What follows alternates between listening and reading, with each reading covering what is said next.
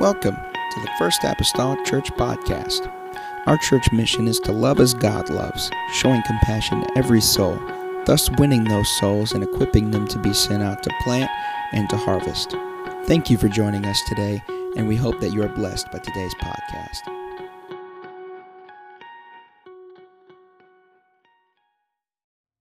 Hallelujah. Good to be in the house of the Lord, but more importantly, good to feel the presence of the Lord. Amen.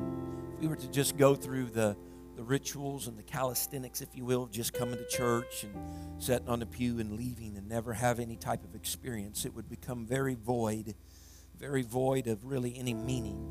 Amen. But I'm glad that there are periods of time along the way that we feel the presence of the Lord.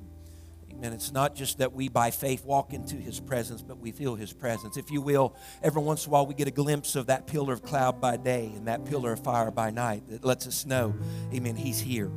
Amen. He is among us. And I feel that. Maybe no one else does, but I feel him here, amen, this evening in this place. Amen. We are two and a half weeks uh, away from Resurrection Sunday, so keep that in mind. On Easter Sunday or Resurrection Sunday, we will just have one service in the AM one service in the AM on Easter. That's the way it's going.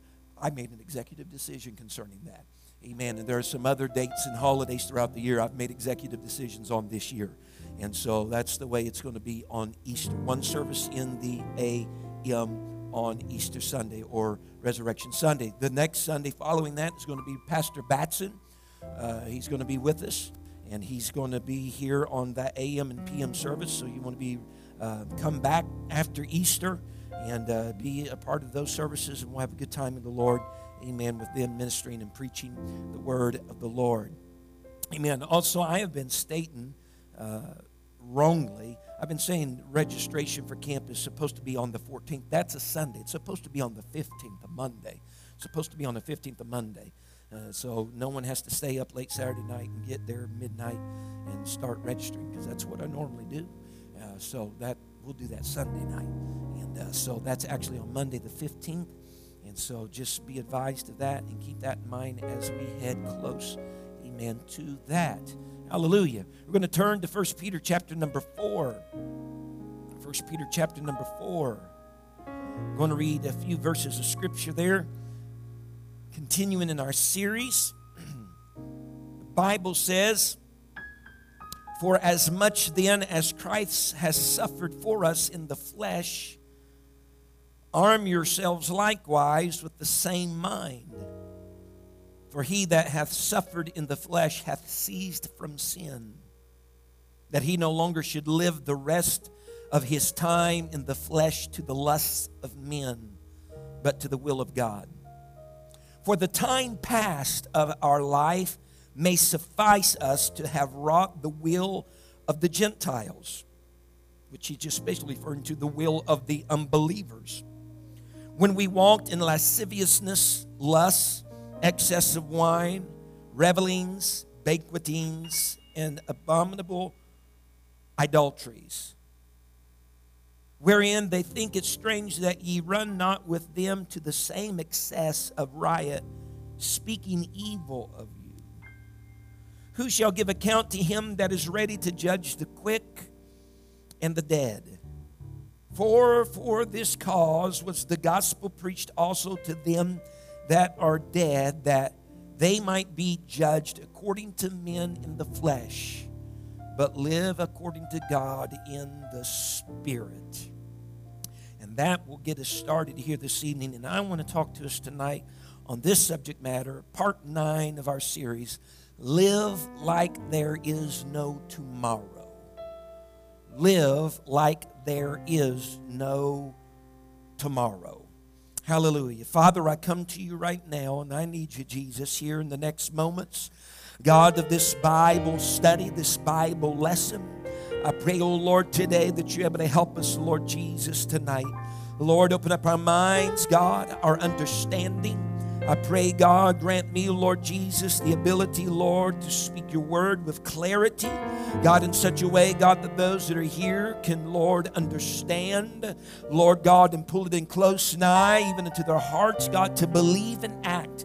God, upon, the Lord, what we hear, the word of God speaks and says in this place tonight, Lord, we will not fail to thank you and appreciate you in the lovely name of Jesus Christ that I pray. Amen and amen. Everybody say amen. Amen. You may be seated tonight. So good to have Zach Nykirk with us this evening. Amen. We got our double Zach back. Amen. Zach and Zach. So glad to have him with us tonight. If you'll recall from last week, toward the ending of 1 Peter chapter number 3, Peter was finishing another segment as he has done in this series, another segment talking about the suffering of Christ. That has been a great theme throughout this series, throughout this book. And so Peter, with great purpose, moves back and forth between talking about the suffering of Christ and talking about our own personal suffering or what his readers may have been facing. And so there's this ebb and flow of him going back and forth, talking about Christ's suffering and then their suffering. And so, in this last segment of chapter number three, he's not just talking about, if you'll remember from last week, just talking about suffering, but he's talking about that dominion. He's talking about the resurrection of the Lord Jesus Christ. That although he did suffer, he did resurrect. He was triumphant and victorious, amen, over ultimately death. But now in chapter number four, in order to teach us yet another lesson, here is Peter switching back and he's talking about the suffering of the Lord Jesus again. He's turning our attention toward that. And he basically speaks to us and says that Christ suffered as he's told us before, but nevertheless, Christ suffered. He says, therefore, you will suffer. Since he suffered, we will suffer as well. And he says, being that you know that, being that you know that Christ suffered, and as a result of that, it is just inevitable then that you are going to suffer. He says, since you know that, you must arm yourselves. You must prepare yourselves. You must equip yourselves almost like a man in the military would arm himself with an arsenal. You, because you know what's coming.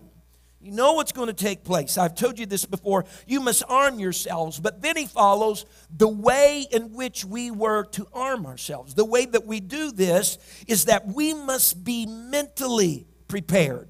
Or he says that we must be like minded. We must have the same mind that Christ had.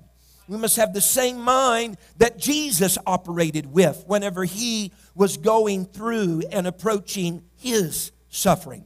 And so we are admonished to arm ourselves or prepare ourselves in such a way that we would have the like similar mind of Christ, or might I even say, just for generalities today, that we would have the same resolve that Christ had in his sufferings, we would have in our sufferings.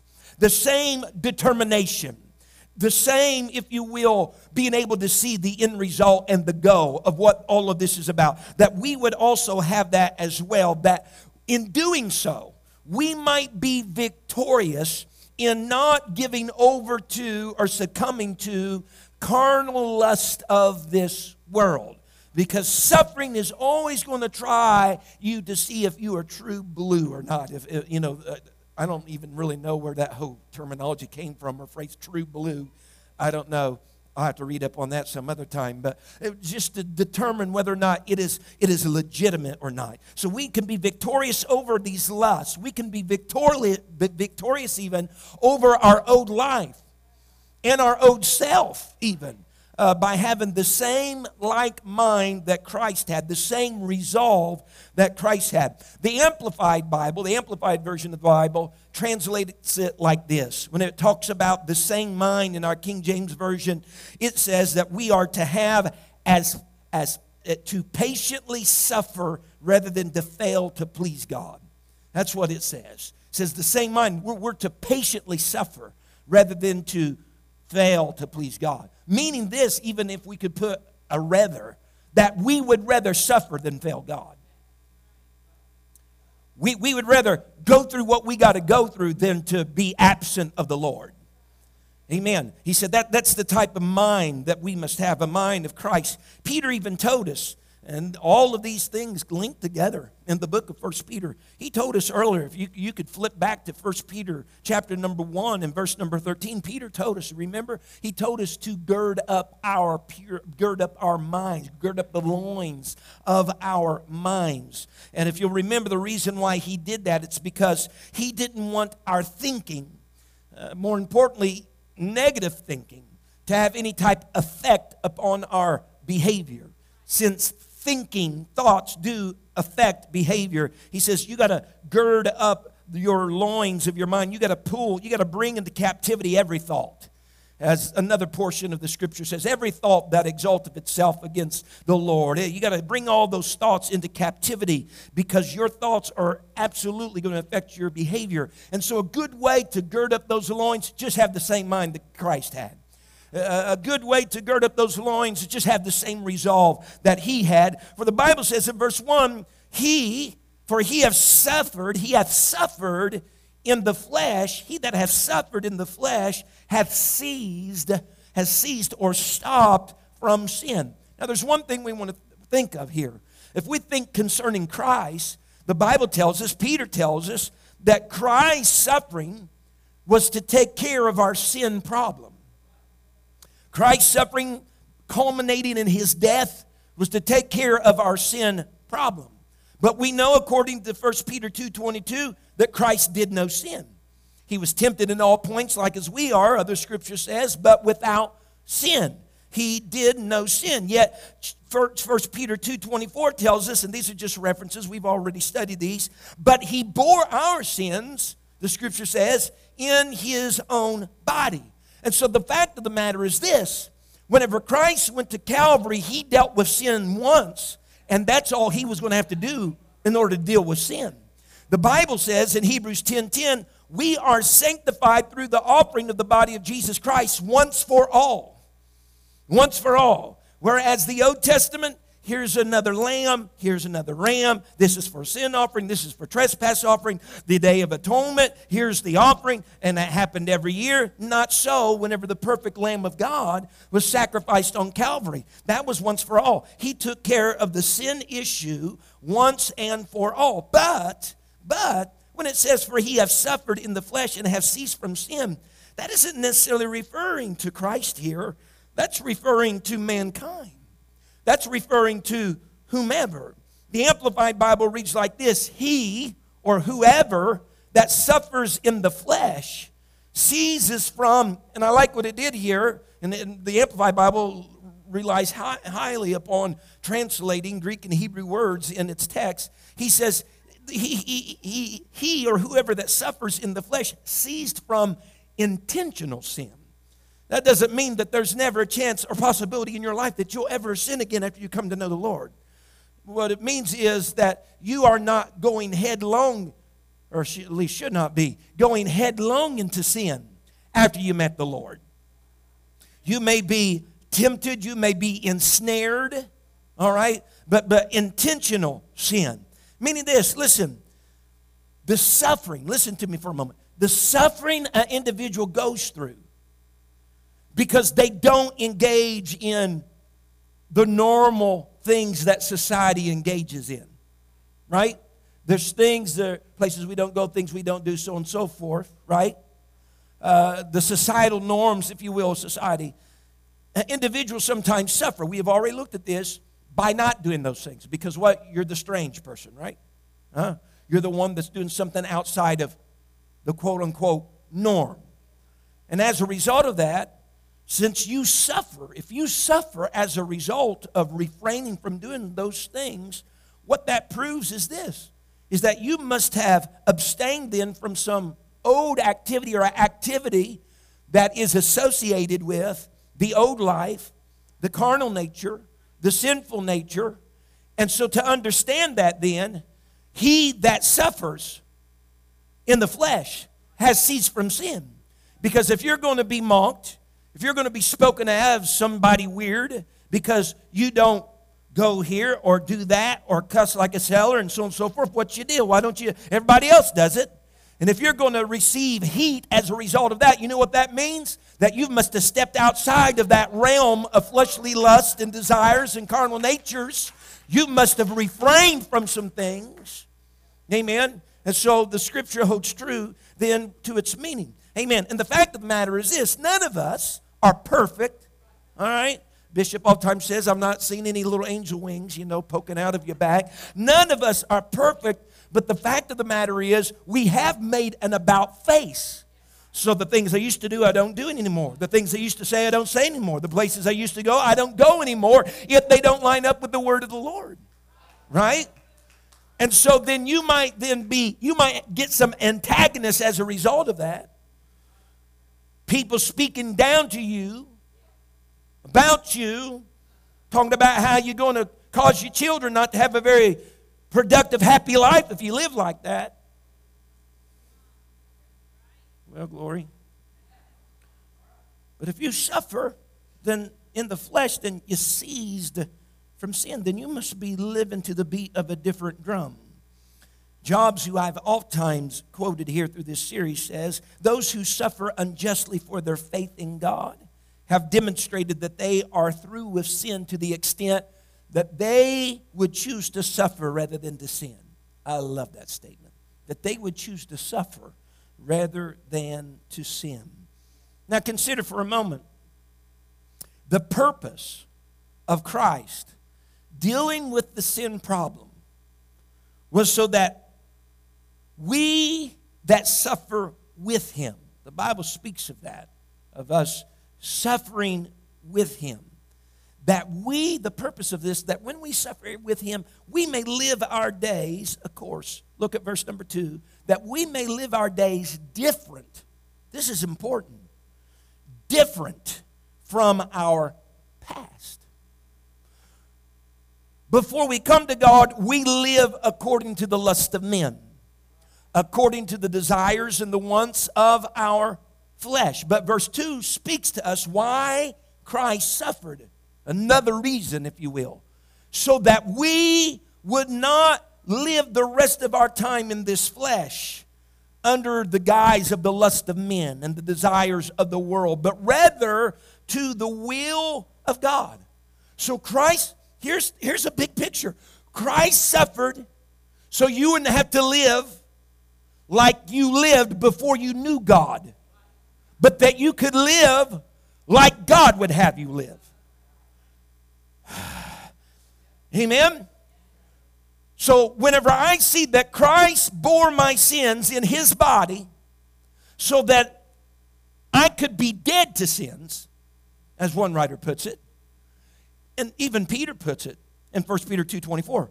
He took these sins in his body so I could be dead to sins. We've already studied this, but then that I could live unto righteousness. And so, let's just hit the nail over and over. Therefore, to live any other way after being born again, to live any other way after being begotten again, as Peter has spoken to us, is to live unto something that Christ did not die for. He suffered and died so you could live different than what you lived when you were born into this world. He suffered and died so you could live as he would have you live. And so if you if he suffers and dies and you supposedly get an experience with God, you should not live the same way you used to live. Otherwise, you've made his death for you of no impact and no effect because he didn't die for you to live like that. Somebody hear that call today. There's some times that we in our Christian life are living a way that Christ didn't die for. He didn't die for you to live like that. He didn't die for you to go there. He didn't die for you to say those words. He didn't die for you to have that type of attitude. He didn't. No, no, no, no, no. supposed to be teaching. I understand. I understand. But he didn't. He died, he suffered, so I wouldn't live into the lust of men, but to the will of God. Said another way, He didn't die for our sins so we could continue being a sinner. He didn't just die, amen, be us succumbing to fleshly lust so that we would continue to succumb to fleshly lust. He died for our sins so that we could live redeemed. He died for our sins so that we could live unto the righteousness of God. The Bible says in 1 Peter 1:14, here it is again, talking about after they were girding up the loins of their mind. Remember, he came back and said, and as obedient children. He says this over and over, not fashioning yourselves according to the former lust in your ignorance. Why is he telling them that? He says, because I begot you not to live like that. I gave you no new birth so you wouldn't have to live like that. So, our part of following in his steps, which Peter said we should do, in one of his little suffering interludes, 1 Peter 2:21, part of our following in Christ's steps is then by us arming ourselves with the same mind, the same resolve, and therefore denying our flesh. And we're denying our flesh. Why? So that we can follow God because you cannot please your flesh and God at the same time. You cannot follow the will of God and pay attention to your flesh. They have in, in what's it called when they're divorced nowadays in whatever differences. Yeah, there's some irreconcilable differences there. that can't happen. And I'm not uh, supporting that for a divorce. Just as a side note, come see Sister and I, and we'll talk you out of it. Amen. Hallelujah. Look, look at verse 3, if you will. And just look at it. what he says to us? He says, There was a time in your past. I know it, it caught me off, man. It just had I just said, just look at it. And if you have no point of origin for that, then don't worry about it. I'm having fun. You all having fun?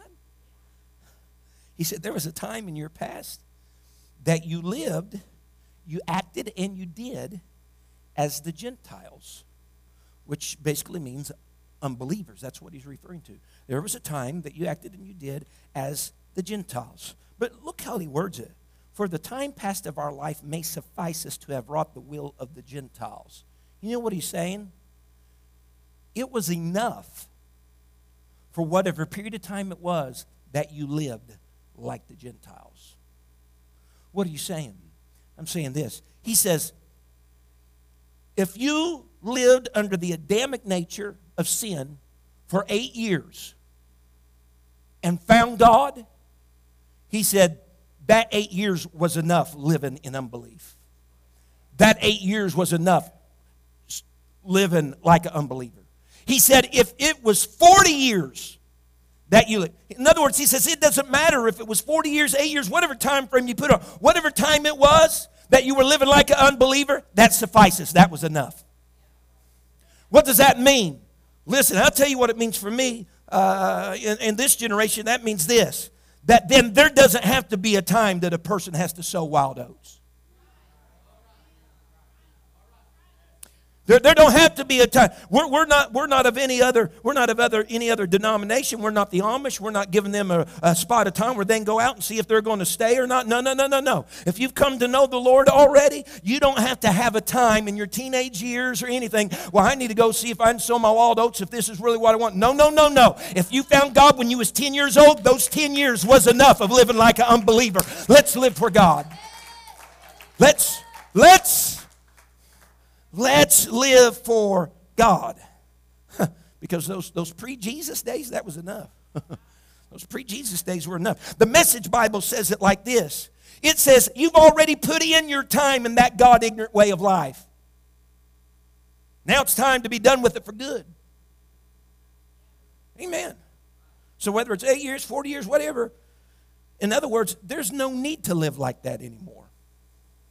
No need to live like that anymore. And so he goes on talking about that old past, the way that we used to live. Now, see, this is important because what he's about ready to describe here is the way that they lived as Gentiles, the way they lived uh, as unbelievers. Now, here's what I want you all to do tonight. We could probably make our own list in the church, the way that we lived as unbelievers.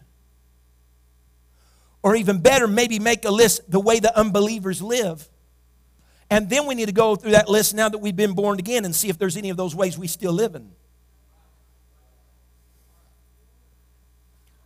He said, as unbelievers, this is how we acted. He said we had lasciviousness, which basically means you live your life in such a way that you arouse a sexual desire in somebody else. That is outside of marriage, that is, that is improper. You can do that with the way you act, you can do that with the way you dress.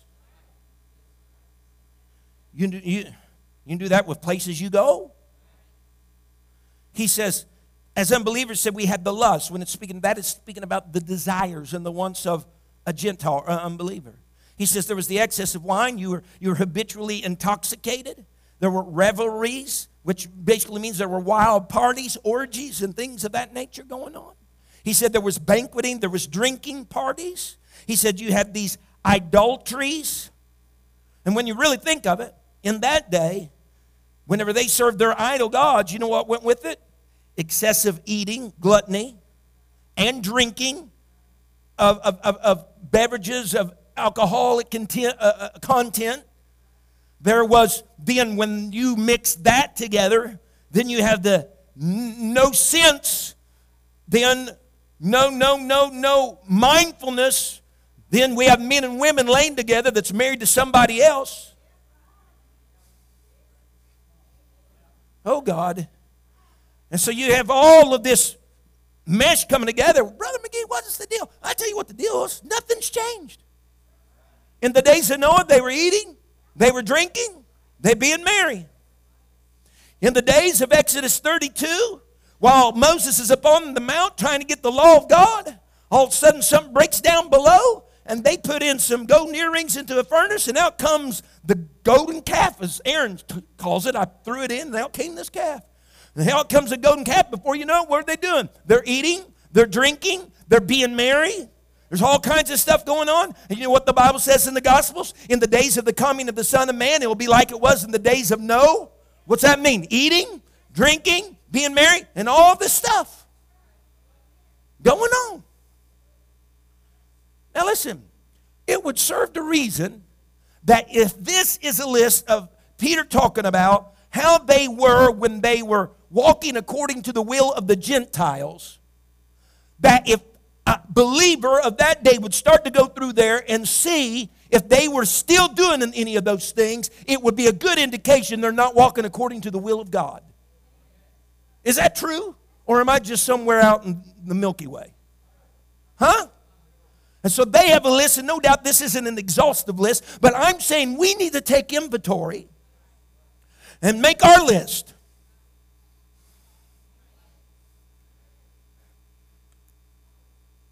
few different, few different people lean in and uh, comment on this fact.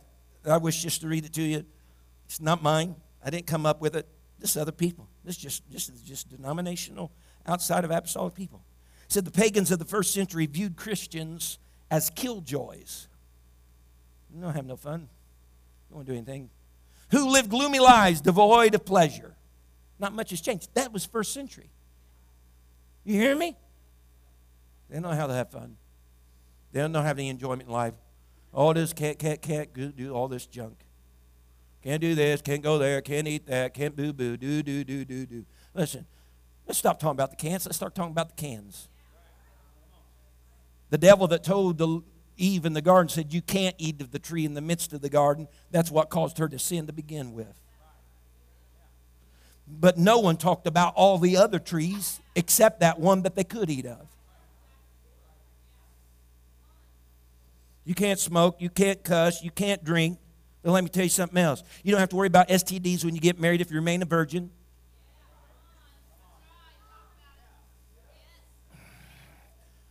Huh? You don't have to worry about hanging your head over a toilet in the morning because of overhang. You don't have to worry about getting something from a dirty needle because you inject drugs. Uh huh. Nobody hear me right now. Amen. oh, God. Everybody doing all right? Go on and look at verse number four. So that was your past life, and that was sufficient. That was enough. But now that you're a believer, now that you're a believer, not everybody converted. No, not everybody's going to convert, all right? Not all the Gentiles are going to become believers. Not all the unbelievers are going to become believers. But you became a believer, not everybody converted, and now those same ones that you went to the banquets with, those same ones that you got drunk with, those same ones that you aroused sexual desires in, now they're looking at you like you are strange. Why? Primarily because you don't do the things you used to do. It is a tragedy if your former friends don't think you're strange in some manner and way. And I know that may seem comical, but if you've supposedly had a God change and you're still doing everything you used to do,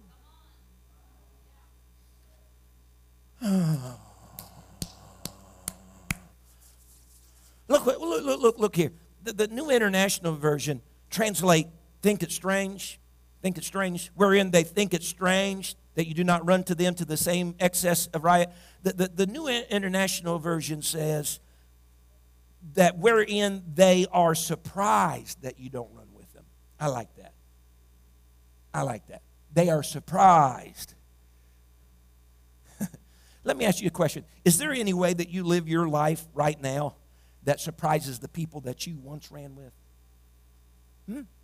Is there, is, is there any way that you live your life right now that surprises the people you used to run with? And if so, great. But let me tell you this keep surprising them with other ways. Amen. I just can't believe they go to church three times a week. I just can't believe they dress like that. I just can't believe they won't spend a little bit of money and go sit at a bar stool in the bar and have a good time. I just can't believe they don't cuss anymore. How in the world do they even have vocabulary? Say anything else? I just can't believe that they really think somebody can die on a tree and give them life beyond this life. Hmm. Someone say amen. So when I look at verse 4, you know what verse 4 tells me? You know what tells me? It proves that there is a difference, or at least should be, a difference in our behavior and manner of life after coming to know the Lord. Because it's saying, these people that used to run with you are saying, it's strange. They're surprised by what's going on. Remember the prodigal son in Luke 15?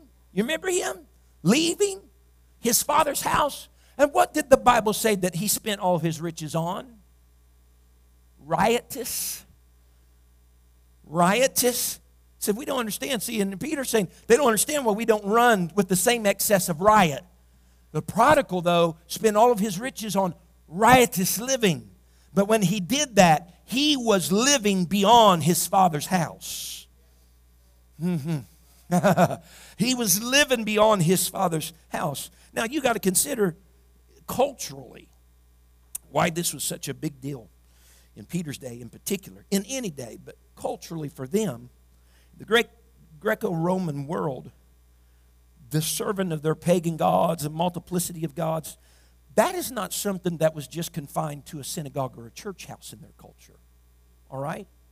Serving the gods was, it wasn't like America, everybody having the right to serve their own God and, own, and, and, and participate in their own religion. That wasn't the way then. There was a national religion. There was a country religion. And so serving their gods wasn't just over here in a hut in a private setting.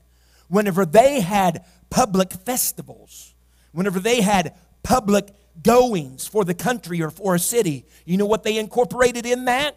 Things that reverenced and worshiped their God.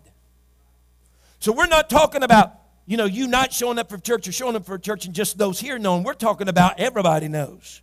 We're on a public forum here. This is a, it, it, it, to make a similarity today. It would be like, and we have this going on at times in, in America, but it'd be like true red, white, and blue blooded Americans whenever people are not given the respect to the flag during the Pledge of Allegiance.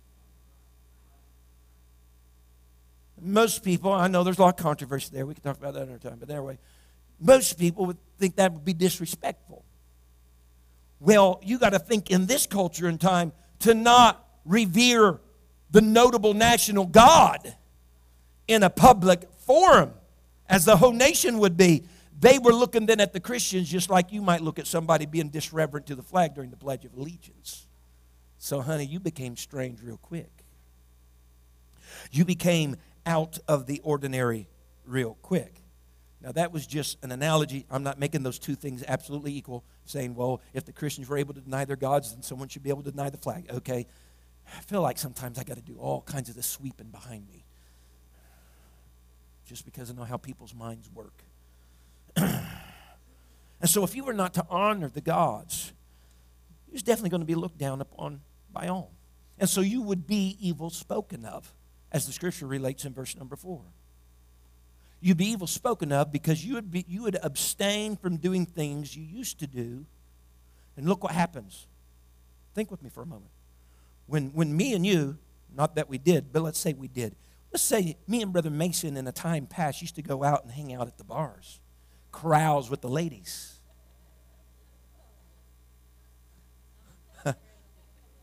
I don't want anybody ever to have to experience that in our future. But let's say we used to do that. Let's say, though, something happens. I'll let it happen to you to be the good guy, all right? something happens to Brother Mason, and he finds Jesus, and he doesn't, he doesn't go to the bars with me anymore or carouse with the ladies. And so, by abstaining from that, you know what's going on? He's condemning what he used to do. And when he's condemning what he used to do, I feel like he's condemning me because I'm still doing it. And so therein is the rub. People feel condemned by you not participating because they feel like you're saying, I'm right and they're wrong. Well, that is in essence right, but we're not taking a sword toward them, we're taking a sword toward the activity. And it just so happens since they still practice it, they feel guilty by association. And so they feel condemnation on them that we're pointing some finger at them. No, I'm pointing the finger. Brother Mason, no, I'm pointing the finger at the drinking and I'm pointing the finger at the carousing. I just so happen to still. Part- uh, they go speak evil of you because they feel guilty.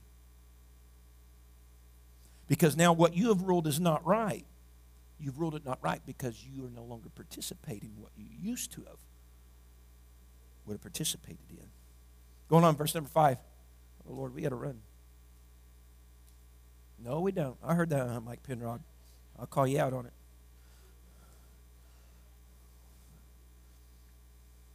Here's the fact of the matter, though. We will allow the voices of society and even the voices of old friends and sometimes the voices of family to be louder than the voice of God. Because at the end of time, at the end of day, when all the smoke settles, listen to me well.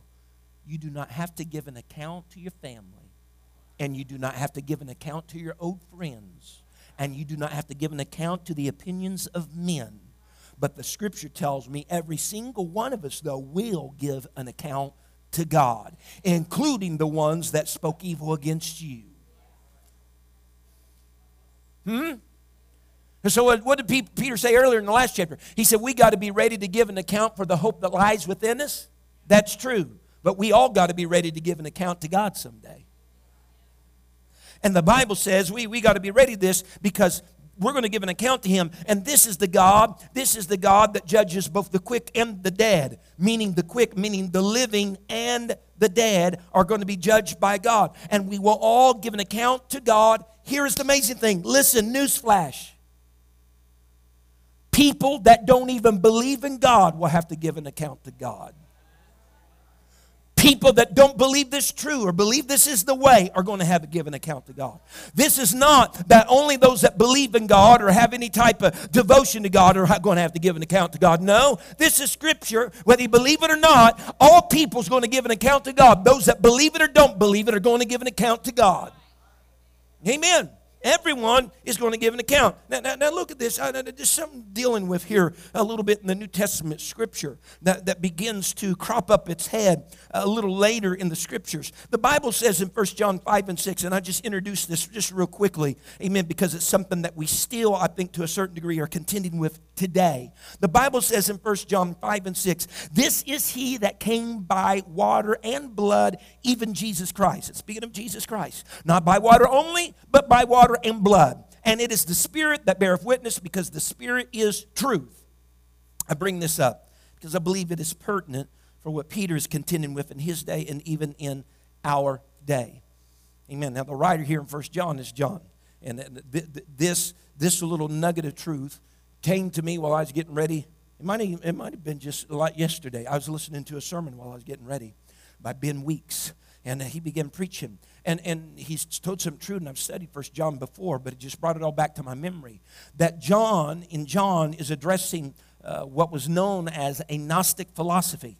And their philosophy was this that Jesus Christ really did not come in the flesh. Meaning that God really, Jesus really didn't come in the flesh. This, this Jesus, that he wasn't both God and man. It was the mindset of that day that he just had the appearances that he was in the flesh, whatever that means. Just had the appearances that he was in the flesh. But as a result of this Gnostic philosophy and doctrine, that, that there was really no, no fleshly portion of God being manifested, if you will, in the flesh, they thought then, since their bodies and their flesh, by all, all nature from the beginning of the garden forward, amen, after the sin, were inherently evil, and their flesh was ungodly and wicked, that if you received the Spirit of God, that was great. But what you did in your body and your flesh didn't matter. Meaning, you have the Spirit of God, you the spiritual things, but anything you did in your flesh and your body did not matter anyway. And so, therefore, as a result of this thinking, they figured out that they, they, they could get out of living holy. They could get out of upholding any moral conduct because if they had the Spirit, then whatever the flesh did or whatever they did through their flesh or in their body didn't matter. It was all just a spiritual thing. Someone say amen. We haven't got too far from that today. I got God's Spirit. I've received Him into my heart. It doesn't matter what I do with my body, to my body, through my body. I'm redeemed. Folks, according to my word, we know that Jesus Christ was fully God and fully man. And we know that that Holy Spirit that overshadowed Mary conceived in her that child, Jesus Christ, meaning this that the Spirit had just as much to do with the body of Christ as Mary did. So, yes, it does matter what we do in these bodies, through these bodies, and with these bodies, just as much as what we do in the spirit, it matters what we do in the flesh. Hallelujah. Jesus. Mm. The name of Jesus. Going on now, going on now. We're going to go. Verse 6. That's just there for your reference. I'm going to talk. You just listen and you look at verse 6. The gospel was preached to them that are dead. The gospel was preached to them that are presently dead. We kind of hit on this a little bit last week. In other words, the gospel was preached to these people who were alive, but now they're dead. Okay? They passed on. We preached to them while they were living but they passed on. Because, and why was the gospel preached to them? Because everyone is going to be judged by men, or according to men, everyone is going to meet death if they don't go by the rapture first, or the alternative. Everyone's going to be judged by death, but hopefully, since he is preaching to living people, and he preaches to them, and if they go off this earth and die, the hope is this, is that their introduction to the Lord, to that death, burial, and resurrection, the gospel of the Lord Jesus Christ would hopefully alter and change and they would receive that, that opportunity of a new birth experience so that even though they would die, they could live unto God in the spirit. Because although the body dies, the spirit is going to live right eternally somewhere. And you know another reason why he preaches the gospel, why he preached to the gospel to them that were dead? Amen. Meaning that he preached to the living and they died. You know why he preached the gospel to them? Because on judgment day, we'll all be able to stand before the Lord without excuse.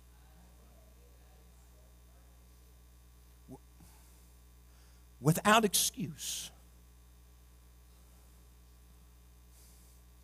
And so here's the fact of the matter people in Peter's day was doing this.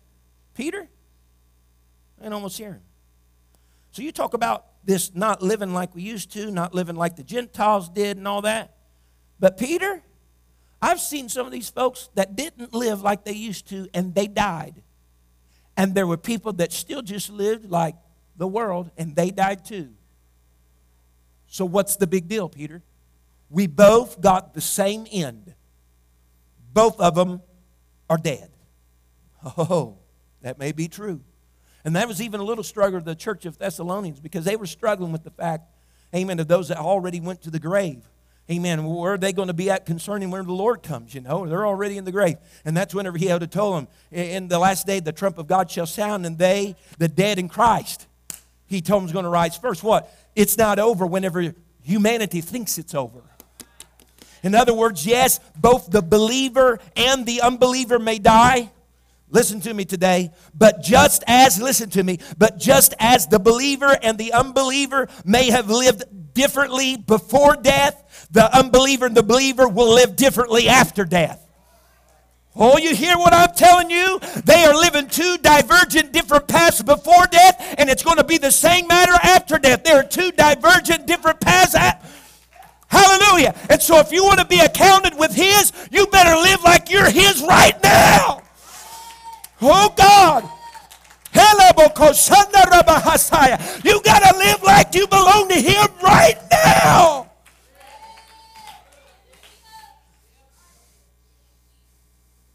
The English Standard Version says it like this that though judged in the flesh, the way people are, they might live in the spirit the way God does. You know what he said? Peter said earlier, talking about Christ, speaking of Christ, he said, You know what?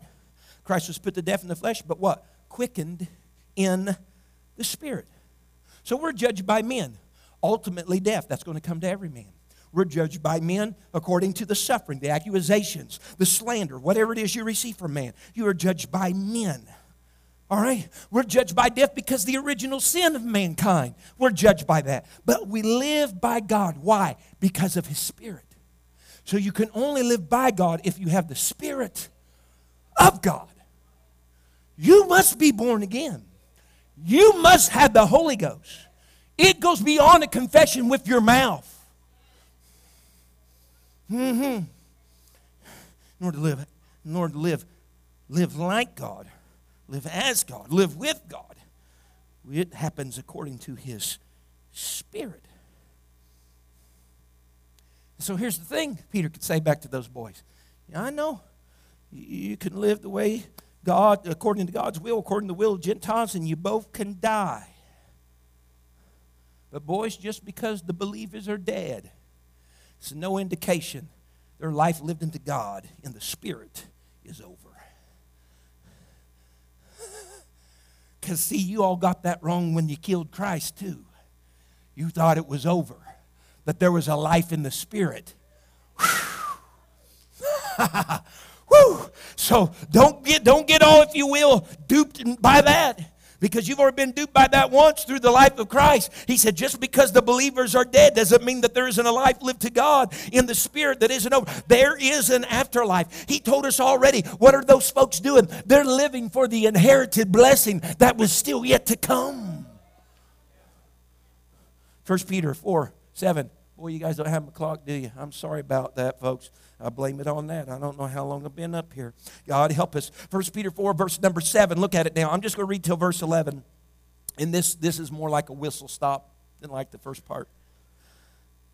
He says, But the end of all things is at hand. Be ye therefore sober and watch unto prayer. Let me just stop right there. See, Peter has turned the corner here. Peter's turned the corner because he's been talking about how we ought to live. He's been talking about how we should be living differently than how we used to live. And then he turns a corner here and he starts talking about the end of all things being at hand. If I say it like this, because he's going to show us two spheres. He's told us how we live in relationship with the world, and now he's going to show us how we live in relationship with believers. And with both of those, you know what he's conveying to us? My title to you tonight. You need to live as though there is no tomorrow. We've got to live with the end in view. He said, The end of all things, this is what Peter said. He said, The end of all things are at hand. Now, Brother McGee, how in the world could the end of all things be at hand and we're some 2,000 years removed already from Peter? Somebody got it wrong. the scoffers of their day said the same. I think it was later in Peter that the scoffers were even say all things have continued just like they've always continued since the day that you said that the Lord was coming. Nothing's changed. You know what they were saying? You're saying the end of all things are at hand, but it's still going. The end of all things is at hand, and they have been. Listen to me right now. They have been ever since Pentecost. Why? Because the only thing that really necessitates the Lord coming back is that He has already died, that He's already been buried, that He's already resurrected, and that He already ascended and filled people with the Holy Ghost. That's the only thing that's necessary, really, in reality. That's the reason why they said the end of all things are at Him. Because why? Because Joel prophesied in the last days, saith God, I will pour out my spirit. And then on Pentecost, Peter says, This is that which was spoken by the prophet Joel. Joel said if it would be the last days, Peter is saying, guess what? The last days have arrived, and it's been the last days ever since Pentecost through the church age. What does that mean? The imminent return of Christ. He can come anytime, at any moment, anywhere. So we are in the, we're at the end of the end. Mm. And so Peter's saying, you got to live your life like there's no tomorrow because there might not be. You got to live your life like when you lay your head tonight, you're not getting up tomorrow. But no, we'll live our lives and say, it's okay, there'll be another surface. It's okay, I can repent later. It's okay, it isn't going to matter for today if I do that. I still have X number of years upon this earth. My parents and grandparents lived till they were 75. I can probably get there too. You have no guarantee of that. You got to live like we are living in the end of the end. You, but we get calloused modern technology and all these things that, you know, we can do so much for people with heart attacks and health issues now that their longevity, a greater longevity for them. And we have all these things, you know, man's years are increasing upon the earth because we have all this modern stuff. And so we have this feeling to a degree sometimes of being invincible. Or even, can I say like this? Even sometimes the things that we watch, the things that we've been exposed to from childhood up, we don't look at death the way that people used to look at death. Because now you have people that supposedly die and they are alive. You have, you have fictional characters. They can be shot, little Lego characters, poo, poo, poo, poo, and they die and they're standing back up. What's that mean? That death is not real. Oh, Brother McGee, we don't believe that. You might not literally, but in our subconscious, there have been seeds planted in our brains.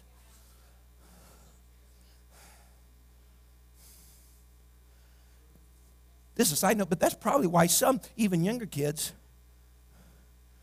can get hold of firearms and weapons and shoot it at someone and not really realize the gravity of it because they've seen so much where that happens, but they don't really die.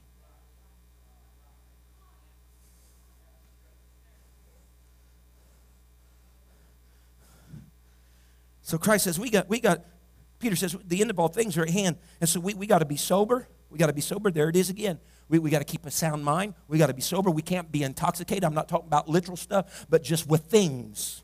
We can't be intoxicated. You know what the word be sober in, in, in, in the New King James Version, the Bible I'm reading this year says? Says you got to be serious. You got to be serious. This is not a laissez faire attitude. You got to be serious. You can't be intoxicated. You can't be intoxicated with fleshly lust. You can't be intoxicated with the desires of the world. You know what he says? You can't be that. He says you got to watch unto prayer. You got to be waiting prayerfully, looking for the Lord's return. In other words, he says if you have a right mind and some clear thinking, that should be resulted in some praying. Amen. Resulting in some praying. Now, look now, we'll run to this. I keep looking at the clock. And it's not looking back at me. Let me go and read verses 8 through 11, and I'll make a few little comments, and we'll go home like there's no tomorrow. I'm trying to preach right now like there's no tomorrow. I use all the time right now, there's not tomorrow. That fit in nicely. I know my wife's proud of me concerning that. And, and above all things, verse 8, and above all things, have fervent charity among yourselves. See, here's where Peter is switched from talking about the relationship with unbelievers. Now he's, he's coming back toward the relationship with believers. Above all things, have fervent charity, look, among yourselves. For charity shall cover the multitude of sins. Use hospitality one to another without grudging. As every man hath receiveth the gift, even so minister the same one to another as good stewards of the manifold grace of God. Remember, back a few chapters earlier, we had the manifold temptations of God. That matches up with this now manifold grace. For the manifold temptation, we had testing, we have the manifold grace of God. Verse 11 If any man speak, let him speak as the oracles of God. And if any man minister, let him do it as of the ability which God giveth, that God in all things may be glorified through Jesus Christ, to whom be praise, dominion forever and ever. So Peter does the switch to relationship with believers now. And he says, here's what here's how we need to live like there's no tomorrow with believers. We must, we must love.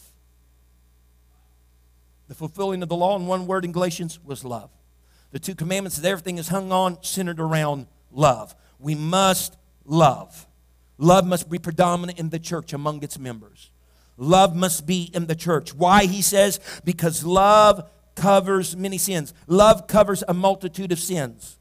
Now, does that mean that love ignores sin? No. That means that love has the ability of what love does in 1 Corinthians 13. It endures all things. It bears all things. It's forbearing. Love is forgiving. Love doesn't keep a score of offenses. We need that among the members. Huh? We need that among the members, living like there's no tomorrow. Love covers and forbe- it allows us to forbear the wrongs that happen even within the body. He says something else to live like there's no tomorrow concerning the believers. He says you need to be uh, uh have hospitality one toward another. Now that was very important that day. It's not like they had a lot of hotels and you know embassy suites and the Hilton and the Marriott and all that if there was going to be anybody standing somewhere that they normally were not uh, at or accustomed to, someone's going to have to open their home for them to stay. And so, but for our day to be to have hospitality is, and he said, do it not not grudgingly. She's like, yeah, you can stay here tonight. you know, I'll feed you a meal. You know, hospitality is about open heartedness. Just open heartedness and being sincere when doing it. Furthermore, look now, Look now, verse number 10, around there. This is telling me this gift that it's speaking about, everybody has received. He tells us really what it is. The gift that everyone has received is the gift of grace, the grace of God. And he's, he's saying, telling us in verse number 10 there, not only have we received the grace of God, but since we've received the grace of God, we should practice that grace among ourselves. And what he says then is, if you look at it, he says, then when we do this, this really makes us proper stewards of this manifold grace of God. See, that comes to mind because whenever I consider the word steward right, I don't own whatever I'm a steward over. But I am a manager of it according to how the owner deems me to apply, distribute, or whatever. He says, You've received grace. So, but you need to practice grace. You need to be a steward of it. So, what's that mean? You can't begrudge it from one whenever the owner is saying give it because you're just a steward of it. You're not an owner of it. You're doing according to his desires. You're doing according to that as he deems. And look at it now. He says, as you receive the gift, even so minister the same to one another. So each one has received this gift, this gift of grace. And so as we have received it, we are now to minister with it. In other words, once you received grace, you must become a server of grace to others. Verse 11, and I'm closing. You can stand. I'll wrap it up. He gives a few little examples now here in verse number 11. If any man, this is still speaking of how we are living with each other as though there's no tomorrow, as the end is nigh. He said, If any man speaks, he must speak to the oracles of God.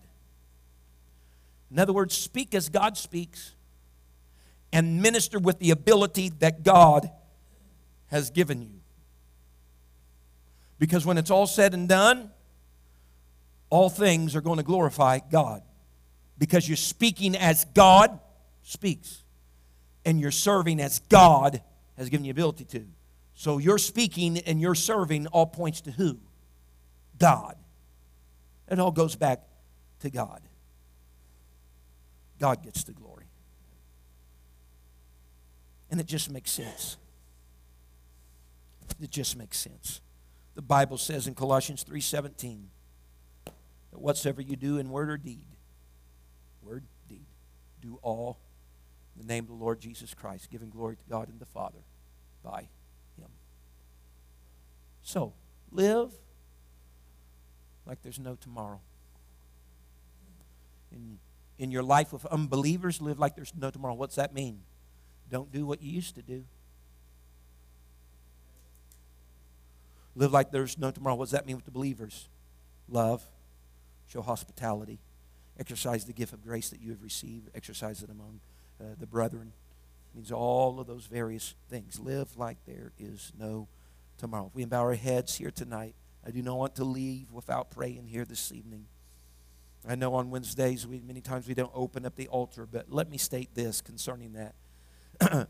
if there is ever a time that you want to come to an altar on Wednesday night, I am by no means going to say, get up and get out of here. Please understand that. Because I feel the Spirit of the Lord here that it, someone could feel a drawing of God's Spirit tonight to do something about life. And so, although I'm praying right now, I'm telling you, these altars, as we always say, they are always open. Father, I come to you right now in the name of Jesus. I pray, oh God, tonight, Lord, that I pray, God, that your word, your word, will be fused, Lord God, with our souls and our spirits tonight. I pray, oh God, that you're able to help us, Lord, here this evening. God, I want to live, God, the way that you died for me to live. God, I don't want to live, Lord Jesus, God, like I did. But God, I want to live, God, like you, Lord Jesus, died for me to live. The righteousness of God, according to the will of God. I pray, oh Lord, help me to live my life, God, with the church and the believers, God, with love and hospitality and having forbearance, God, with wrongs, Lord Jesus, and infractions, Lord, that crop up among us. I pray, oh God, help me, God, to be a distributor of grace, God, as you deem it. I'm just a steward. I've been a, I've been a recipient of it, and I need to be a giver of it. God, help me, Lord, to be a good steward over it. Help me to speak as you speak, God, to minister, God, with the gifting and the ability as you have given the ability to do so. Because, God, at the end of the day, it's not anybody's glory but your glory that needs to be had. It's no one's glory but your glory, God.